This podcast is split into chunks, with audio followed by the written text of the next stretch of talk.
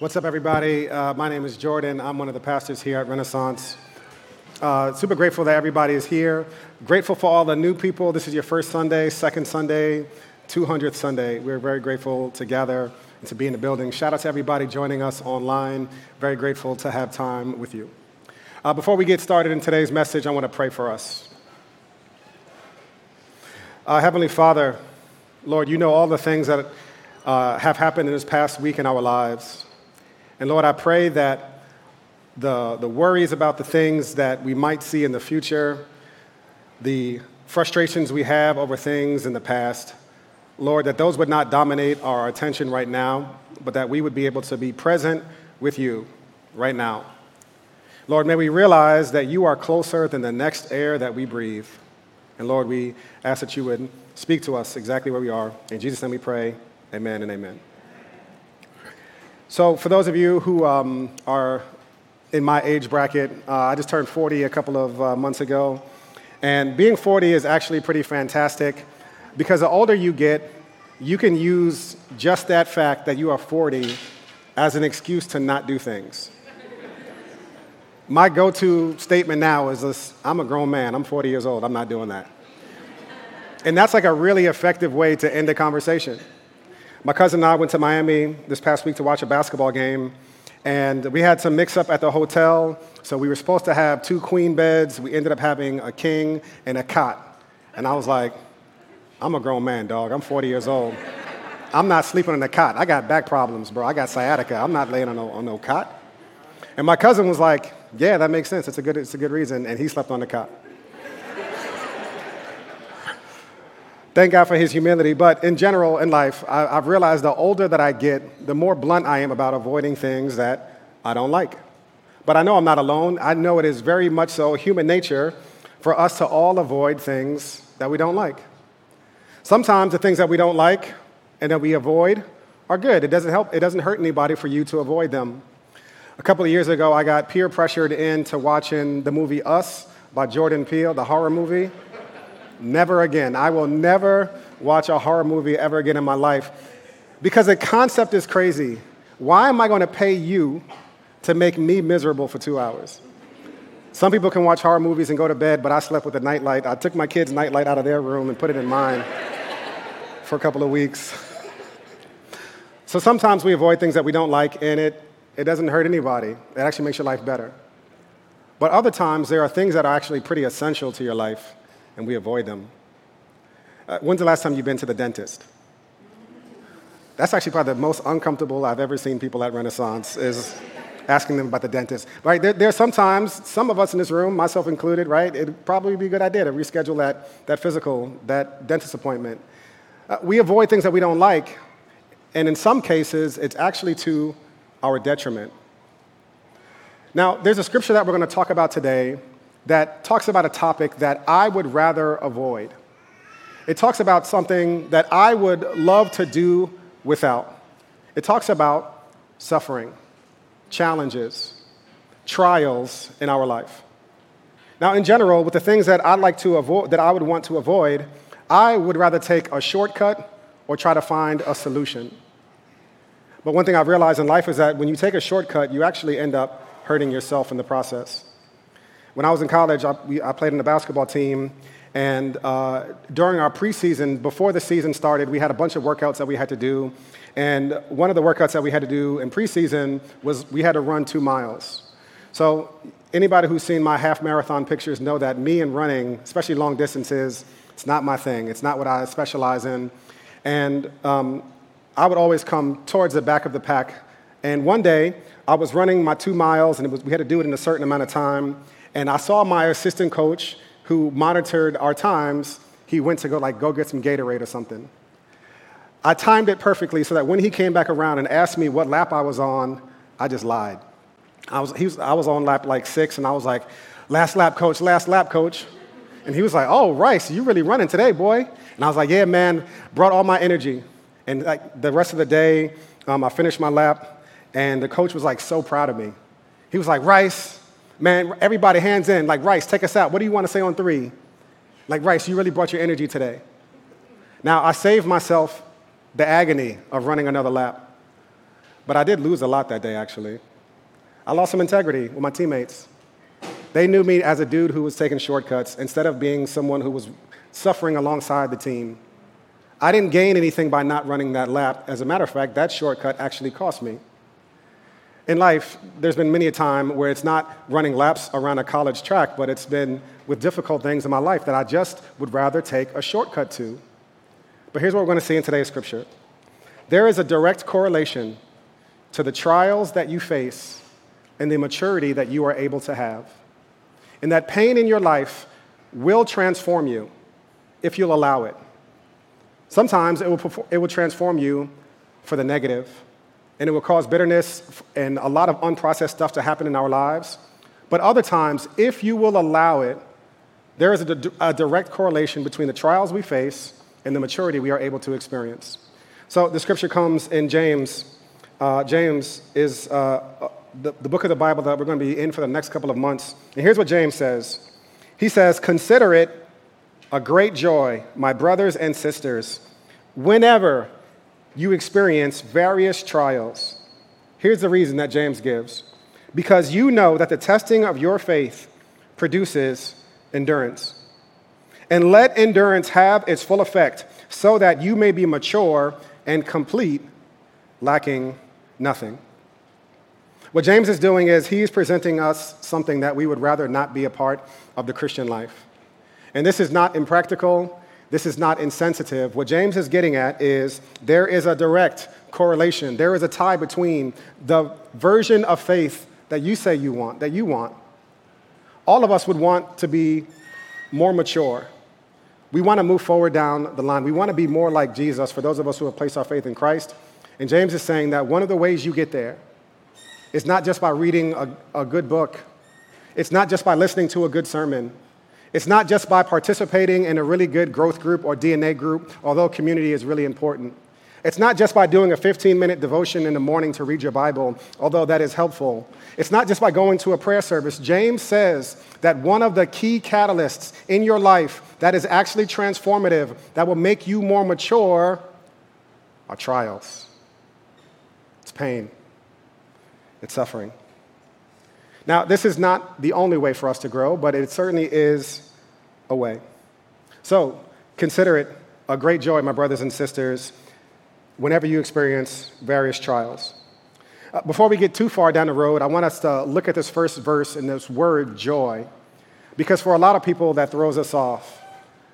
Because when you think about the experiences in your life, the trials that you are facing, the last word you would attach to the end of that sentence is joy. You can come up with a bunch of adjectives that you would describe it, but joy is not one of them. And that's partly because I think we misunderstand what joy is. Joy is not happiness. Happiness is what happens to you. I'm happy when I am sitting on my couch watching a game and my kids are quiet. That lasts for like nine minutes in nine minute blocks. The rest of the time, my life is chaotic and I'm just recovering from uh, being yelled at by a four year old. True story, I don't even know how this happened my four year old has taken my spot on the couch. And I'm like really wrestling with my therapist about this. Like, he won't let me sit on the spot on the couch. It's a fight, but that's a whole other sermon. Um, but happiness is what happens to you, right? We're happy when the life situations are favorable in our life. Joy in Scripture is something that is much bigger and better than happiness. Here's a good definition of joy joy is a settled state of confidence and hope. Joy is not dependent on circumstances, it is settled. Joy is like a well that is fueled by a, a, river underneath the earth's surface. Joy is something that is flowing independent of what's happening above ground. If it rains, there's still, there's still water there. If it's scorching hot, there's still water there. Because in that well, it is not dependent on what's happening above the earth's surface.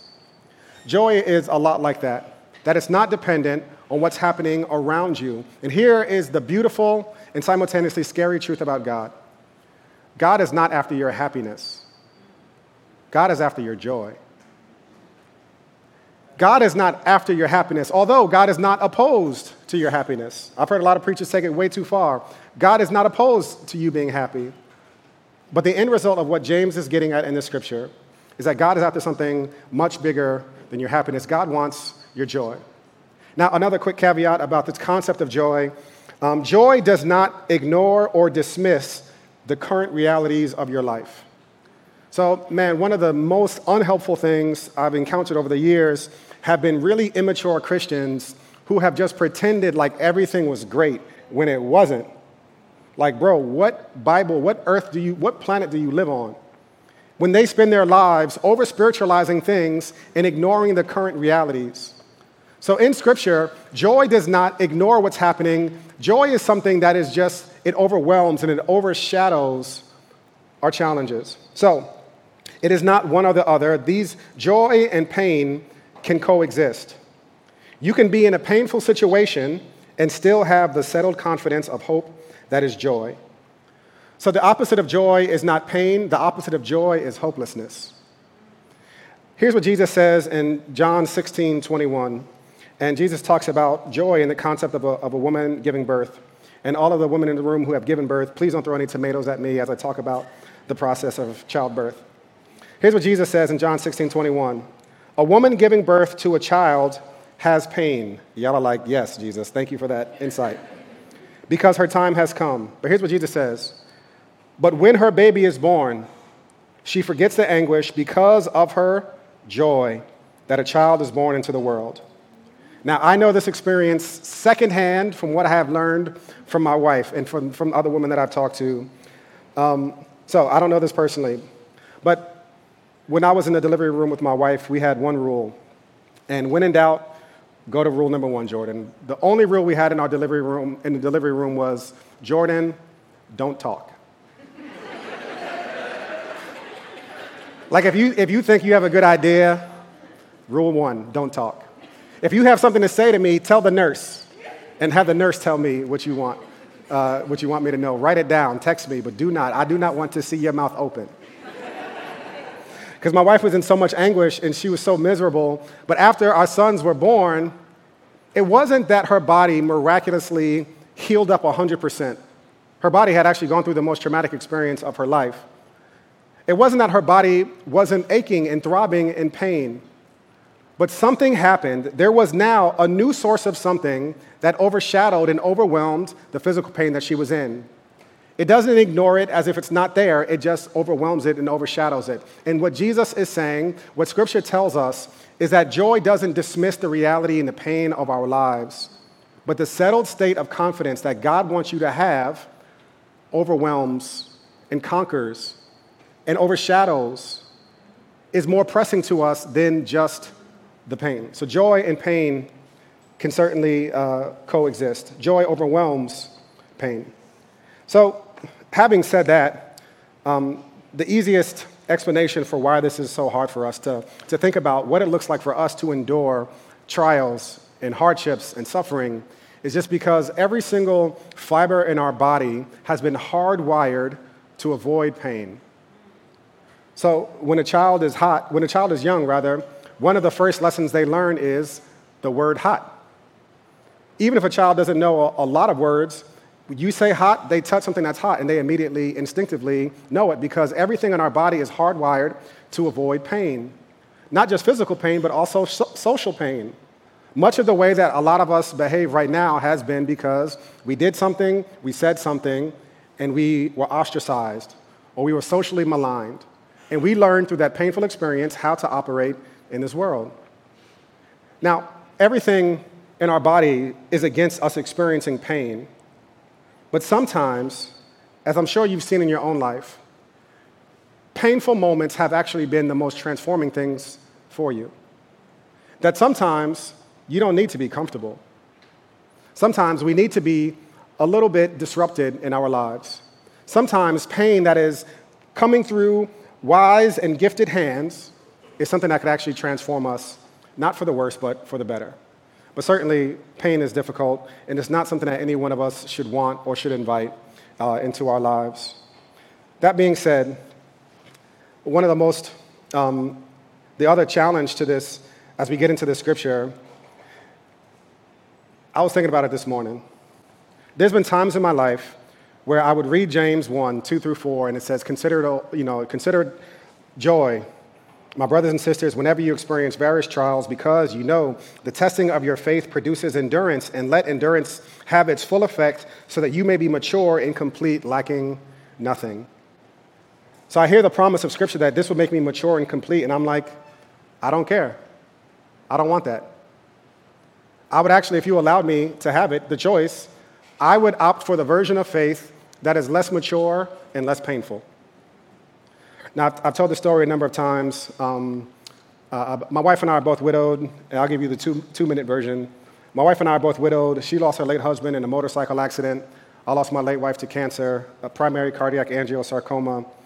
And I remember one day sitting next to her in the oncology ward, and we were at Columbia Presbyterian. We were sitting up on, in the room. She was taking a nap, and I was in one of these recliner chairs, and I was reading through some blog or something, and this scripture came up, and I remember thinking, God, if you're using this situation, if this situation is going to make me more mature, I want to be less mature. Like, not even trying to be deep, that eventually I got to the point where I was like, ooh, Lord, you're working. I'm like, no, don't work. I don't want this. I think the reality of the situation is for many of us, we actually don't really want what James is telling us that we, we need. Now, this is not to dismiss the reality and the harshness, or this is not also to say that we shouldn't, in these moments, pray for God to move to change our circumstance. But there are moments where we find ourselves that there is no solution. There is no shortcut to our problem. And what do you do when you can't take a shortcut out of it and there is no solution to solve it? What do you do then? James says to consider it all joy. Uh, here's the crazy thing about me that might also be true. Here's what Paul says in Romans 3 and 11, and this was a reality that I was confronted with when I was sitting in an oncology ward. Here's what Paul says There is no one who understands, and there is no one who seeks God. Y'all like, wait, I'm in church right now. I'm seeking God right now. And I think what Paul is getting at in the scripture by saying there's no one who seeks God, what Paul is saying is there's no one who seeks God, period. For the vast majority of my life, I've sought God to, to do something for me. And very few, and very few and far in between, have I ever just sought God for God. And what Paul is saying is, you don't want, you actually don't want what God is offering. We really just want God to give us some things. One of my friends said it like this in one of his sermons. He said, Scripture calls God our Abba Father, a term that implies intimacy and connection. But in our hearts, we'd rather have a sugar daddy, someone who just gives us what we want. Now, here's the craziest part about all of this. Like, God knows that about me, and God knows that about you. He knows how backwards our motivations are. And guess what? God loves you anyway. The, the story of Scripture is a story of a one way love that comes down and pursues people who do not deserve it, who do not want it, and pours out love on them anyway. One of my friends is a pastor, and we worked together at a church downtown a, a number of years ago, and he tells a story about how he came to faith. He grew up in a small town where his dad was a pastor. Now, to paint the picture, his town was about 1,000 people, and his father's church was about 2,000 people. So his father was a celebrity in their entire county. Everybody knew who his dad was. Um, his dad was a very straight laced man whose son brought him a great deal of embarrassment because his son was always getting in trouble. Uh, one day, my friend got arrested. He was caught up in drugs, got arrested, and ended up going to juvie. And um, his father was just absolutely horrified. More horrified than what his son had done was the separation that he was experiencing in their relationship. One day, the judge agreed to let his, the, the son out, my friend out, under one condition that he was going to be under the father's supervision, and that if he ran away, he was going to have to go back to juvie. The father took the son home, and they got home, and um, everything was going decent for, for a couple of hours, and then the son asked his dad for some cigarettes. Now, father hated above everything, he hated cigarettes. And in his mind, he was facing a choice. My son is going to run away and leave if he doesn't get these things, which I hate. So the father did the unthinkable. He goes to the grocery store where he is well known. This pastor of you know, a large church in a small town goes to the clerk, goes behind the counter and asks, Where are the cigarettes? The father buys a, a carton of cigarettes and is walking through the parking lot carrying the thing he hates, carrying the thing he detests, in the hopes that his son would not run away. That bet that he placed worked. The hope that he had that day that his son would allow him to speak into his life, to love him, and that that love would transform his son was the hope of the father who carried the thing that he hated. Here's the story of Scripture, my brothers and my sisters. In Hebrews 11, it says this Let us look to Jesus, the author and the finisher of our faith, who, despising, who um, endured the cross, despising its shame.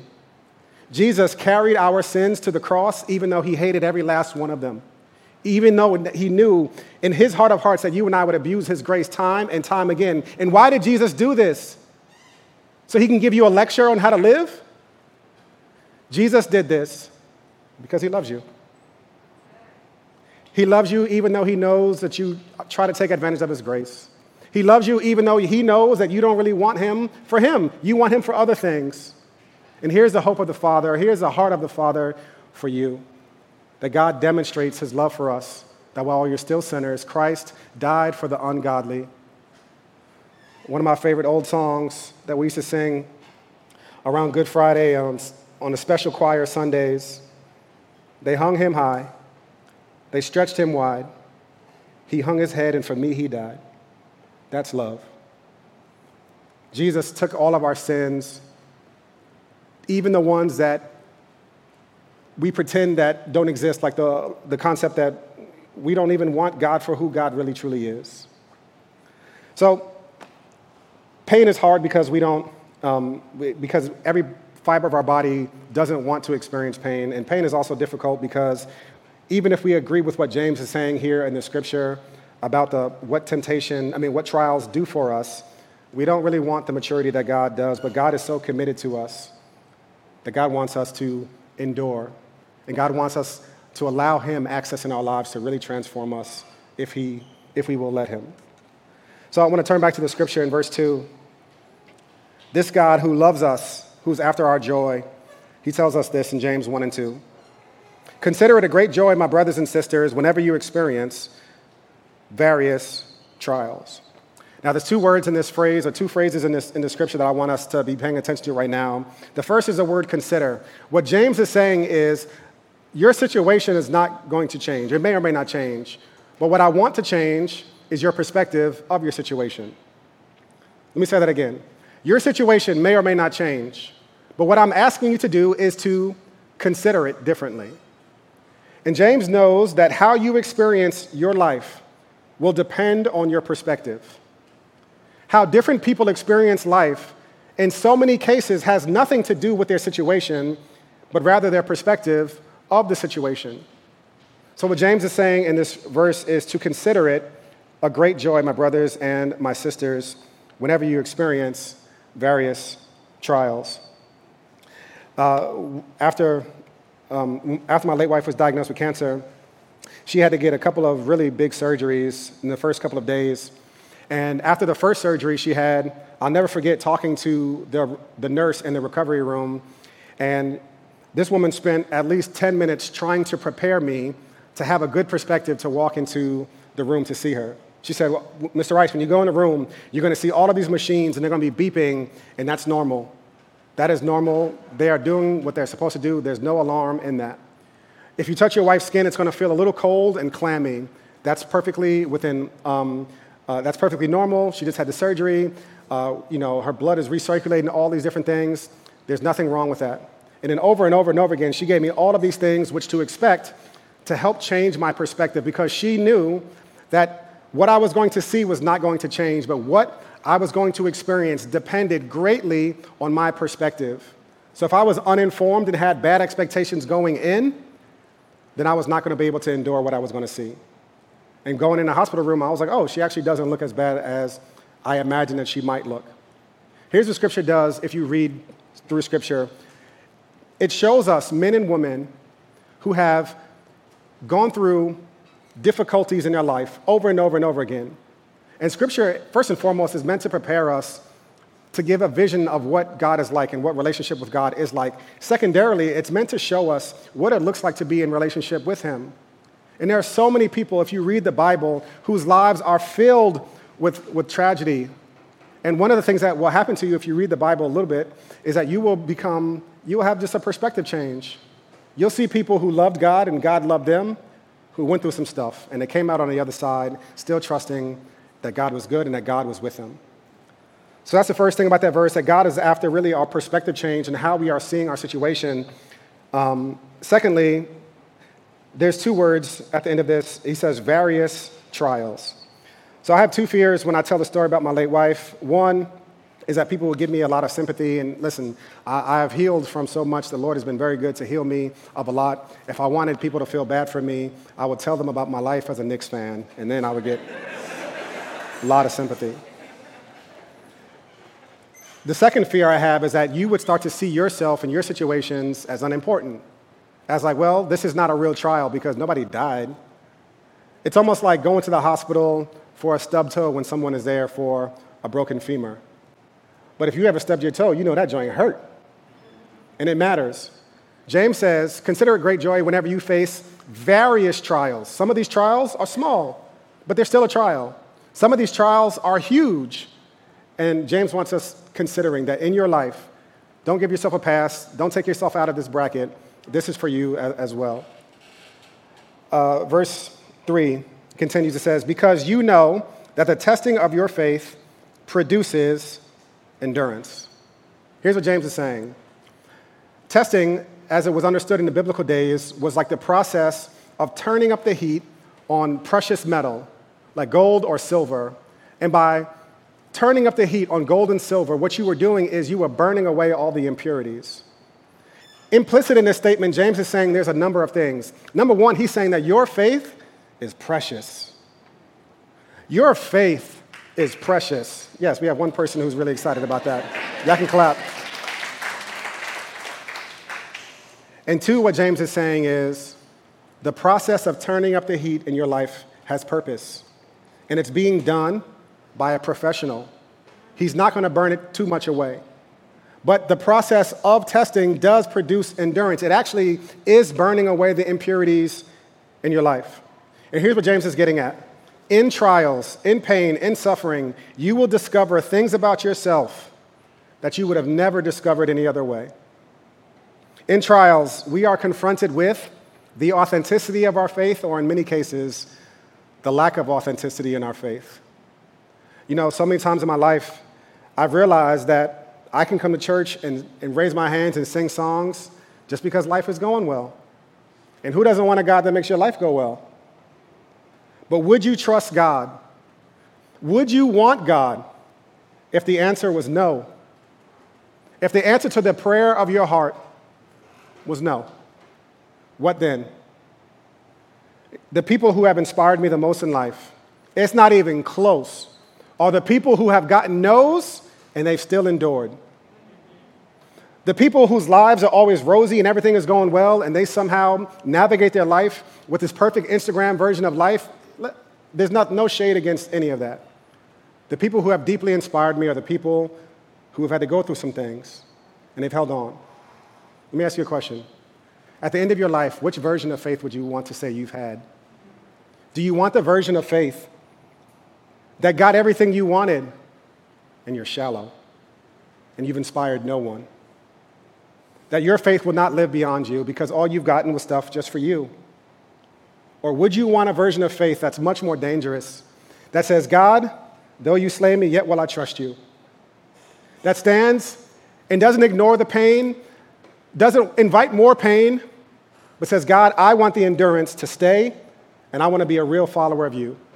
I want for me what you want for me. At the end of our life, which version would you rather have? There's a couple of people in my life who have been those beacons of light for me, these lighthouses uh, for me. The one was my late wife, Danielle. She had a journal entry that she wrote in her, in her journal that I didn't read it while she was alive because I wanted to give her a safe space to process everything that she was going through. And after she died, um, one of the main reasons that I feel confident as a Christian today was because of her witness. There was one journal entry that she wrote. It was called Fight, Finish, um, Keep the Faith. Fight, finish, keep the faith. And that mantra has haunted me in the very best of ways for the last decade. In moments where I wanted to give up, I was determined to fight. In the moments where I just didn't care what was going to happen, I said, Lord, I, I want to finish. In the moments where I felt like my feet were slipping, I kept the faith. Not because Jordan is so strong on his own, but because of the example of those who went ahead of me. There's another person in my life, one of my mentors, a man named Brother Al. Brother Al did prison ministry, and he was my mentor there for two years. And uh, Brother Al did 20, he worked as a volunteer at Sing Sing and went and taught a Bible st- study there every Thursday night for two decades straight. Even when his life was miserable, he ended up passing away of cancer himself. Even when he was going through chemotherapy, he was still showing up on Thursday if he had the strength because he was that committed. He was that committed to tell people about the goodness of Jesus when his own body was betraying him. And his life, his witness, is the reason I'm a pastor today. Thank you, yes.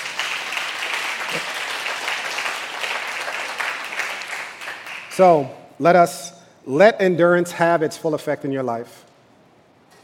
Let endurance have its full effect in your life so that you may be mature and complete, lacking nothing. What would your life look like if you truly gave yourself to this process, that you didn't seek any shortcuts, but you trusted and you prayed and you hoped and you committed your life to a God saying, God, I know many things. I know that this situation that you in my life right now, nothing is meaningless. You're using it all, painful as it is, and I'm not alone.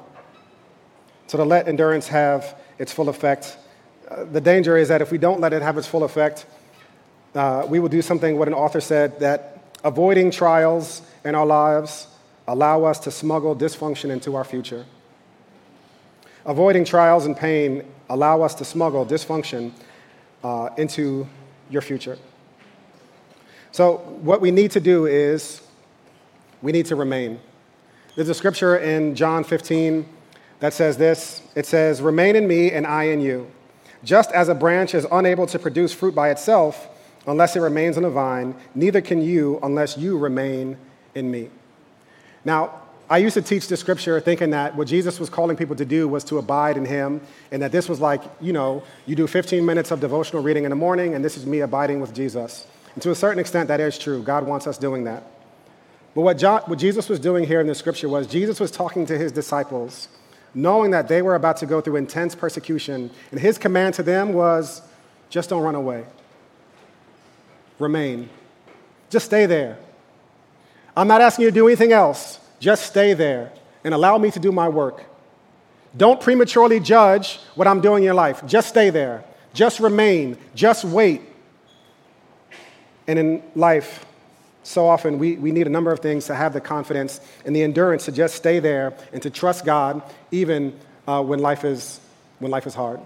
First and foremost, we need real good community. If you're here on Sunday and you, you get the LIFO award, last in, first out, um, I get it. I've done this in churches before. You need to know people. You need other people that will help you stay grounded. Secondly, we need the daily rhythm of Scripture in our lives to point us to the realities that our souls need to hear. Our souls long and need to hear the words of God spoken to us. We will not come to these conclusions on our own. Uh, one big commercial admonition that I have for you is to all read the book of James with us. If you don't know what, what else to read, read through the book of James with us. You, should, you can get through it in about 15 minutes. The last thing that we need is we need God, we need God to help us remain. So let's turn to Him in prayer and do that right now. Uh, Heavenly Father, I pray that you would give us the ability to remain. Father, I pray that we would be able to trust you, to consider it, to count it all joy, all the trials, knowing that these trials are producing for us endurance. And Lord, I pray that we would be a community of people holding each other together, pointing ourselves towards you and Lord, I pray that you would give us the courage to trust you. In Jesus' name we pray. Amen.